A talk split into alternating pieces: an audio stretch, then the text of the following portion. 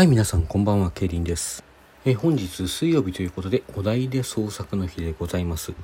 え先週に引き続きですね、本日もお昼からライブでね、先行公開といいますか、最速公開といいますか、お題で創作披露ライブというのを行いました。まあ、そちらでお聞きになってくださった方もいらっしゃるかなと思います。まあ、先週も基本的にはそうなんですけども今週特にですね実はそのお披露目ライブをする直前まであのギリギリまで書いておりましてやっと完成したという感じでまあそれだけにですね若干やっぱり手を入れるべきところそんなあの大筋は手を入れてないんですけども文章的にねちょっといじるべきところが何箇所かありましたのでそこを訂正した、まあ、完成版というかですねそちらの方をこちら収録で披露していきたいと思います。ちなみにライブの方ではですね、あの、2回読もうと思っていたんですけども、2回目の方がちょっと時間が足りなくなって最後の部分読めませんでした。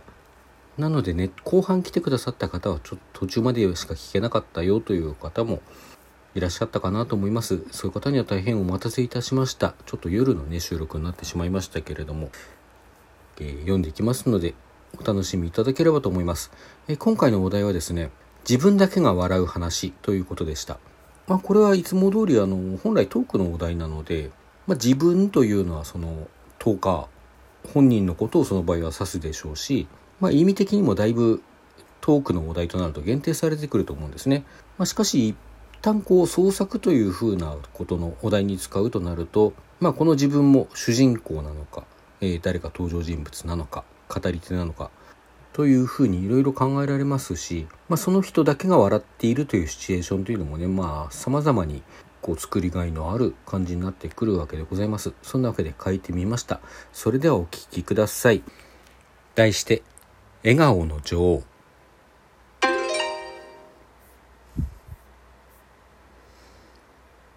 昔々あるところに小さな国がありました。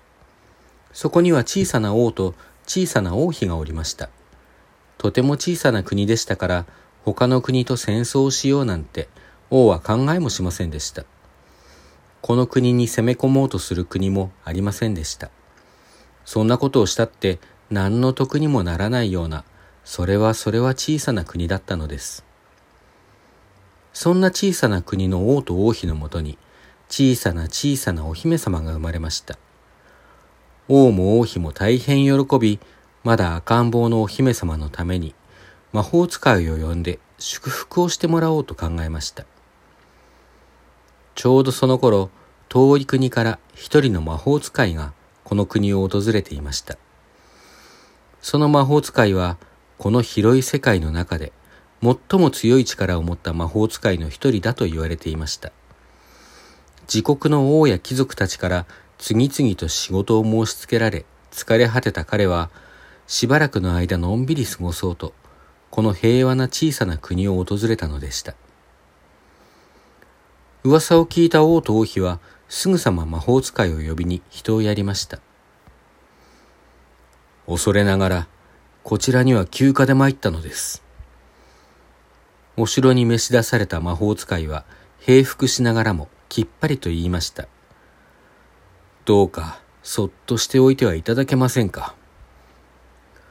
無理にとは言わぬ。王は言いました。我が国にも魔法使いがいないわけではない。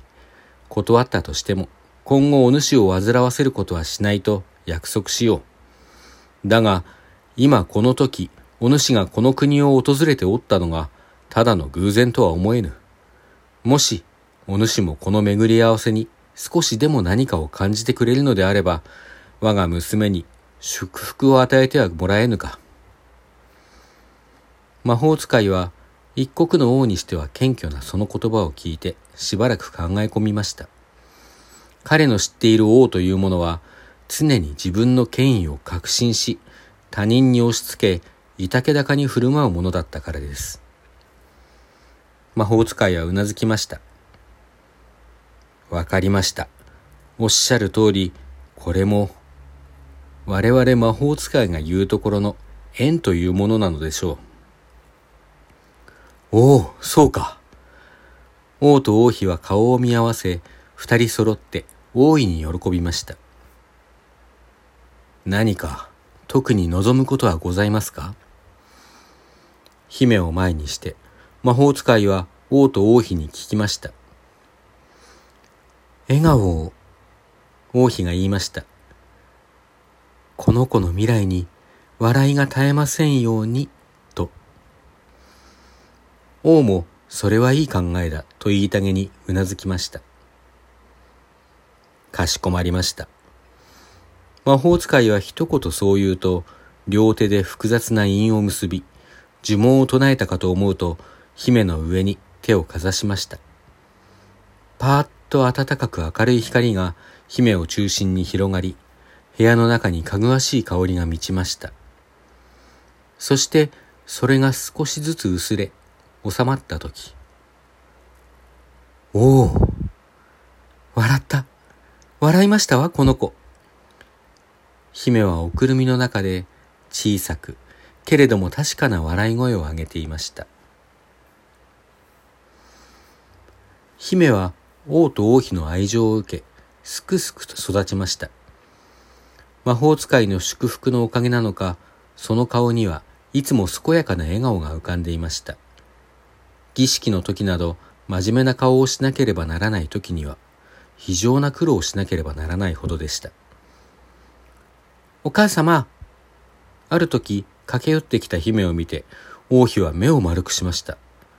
綺麗なドレスと手のひらが泥に汚れ、膝からは血が流れていたからです。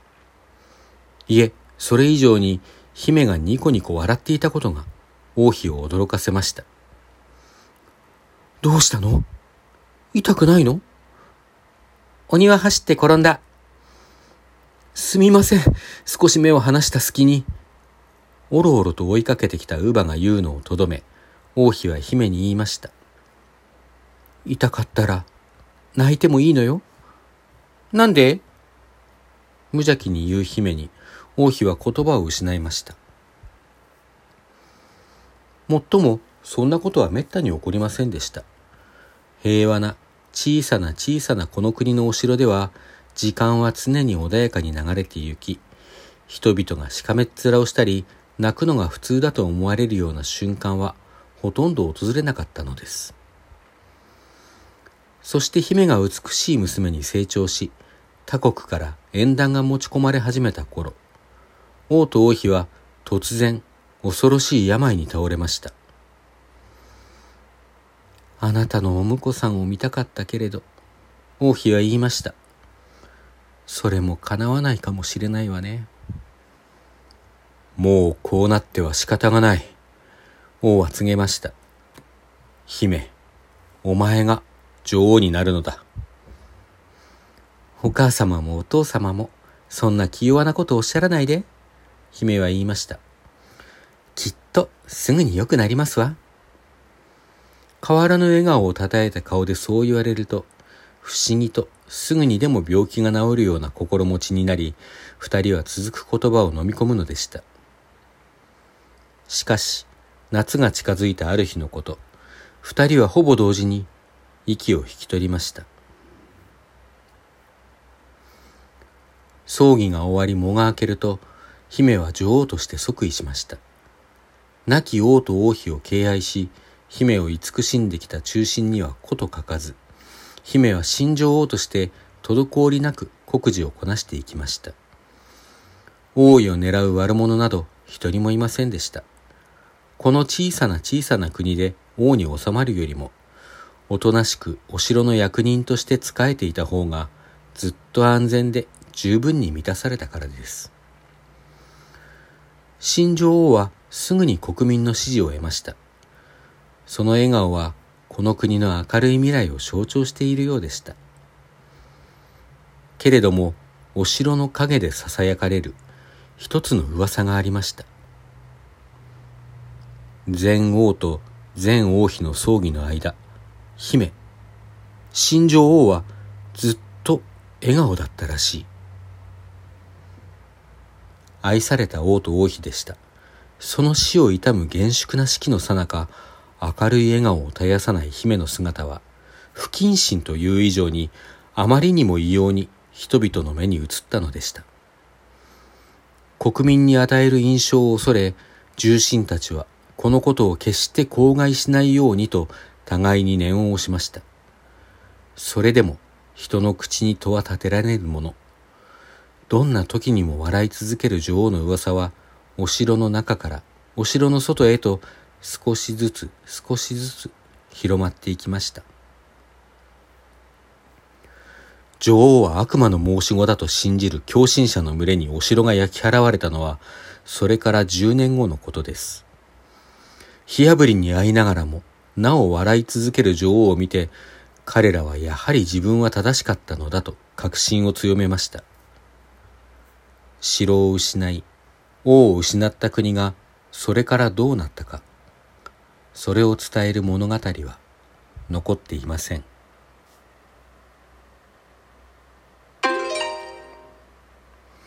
はい、というお話でした。いかがでしたでしょうか？えー、そこでですね、えっ、ー、と、あまり時間がありませんので、次回のお題を引いていきたいと思います。実はお便りでですね、えー、お題案を一ついただいているんですが、まあ、せっかくだからちょっとタイミング的にいろいろ考えてみようかなと思ってですね、え今回の採用は見送らせていただこうと思います。ちょっと近々ね、あの、採用させていただこうと思っておりますので、心当たりのある方はどうぞご了承ください。というわけで今回は通常通りお題ガチャを引いてまいります。次回のお題はこれだカラオケに行ったら毎回歌ってしまう曲ある？ということです。え参加してくださる方はですね、こちらのお題をもとに小説、詩、短歌、絵画、音楽、映像作品、何でも構わないので、来週水曜日までに創作してですね、ラジオトークを通して紹介していただければと思います。それでは皆さんさようなら。おやすみなさい。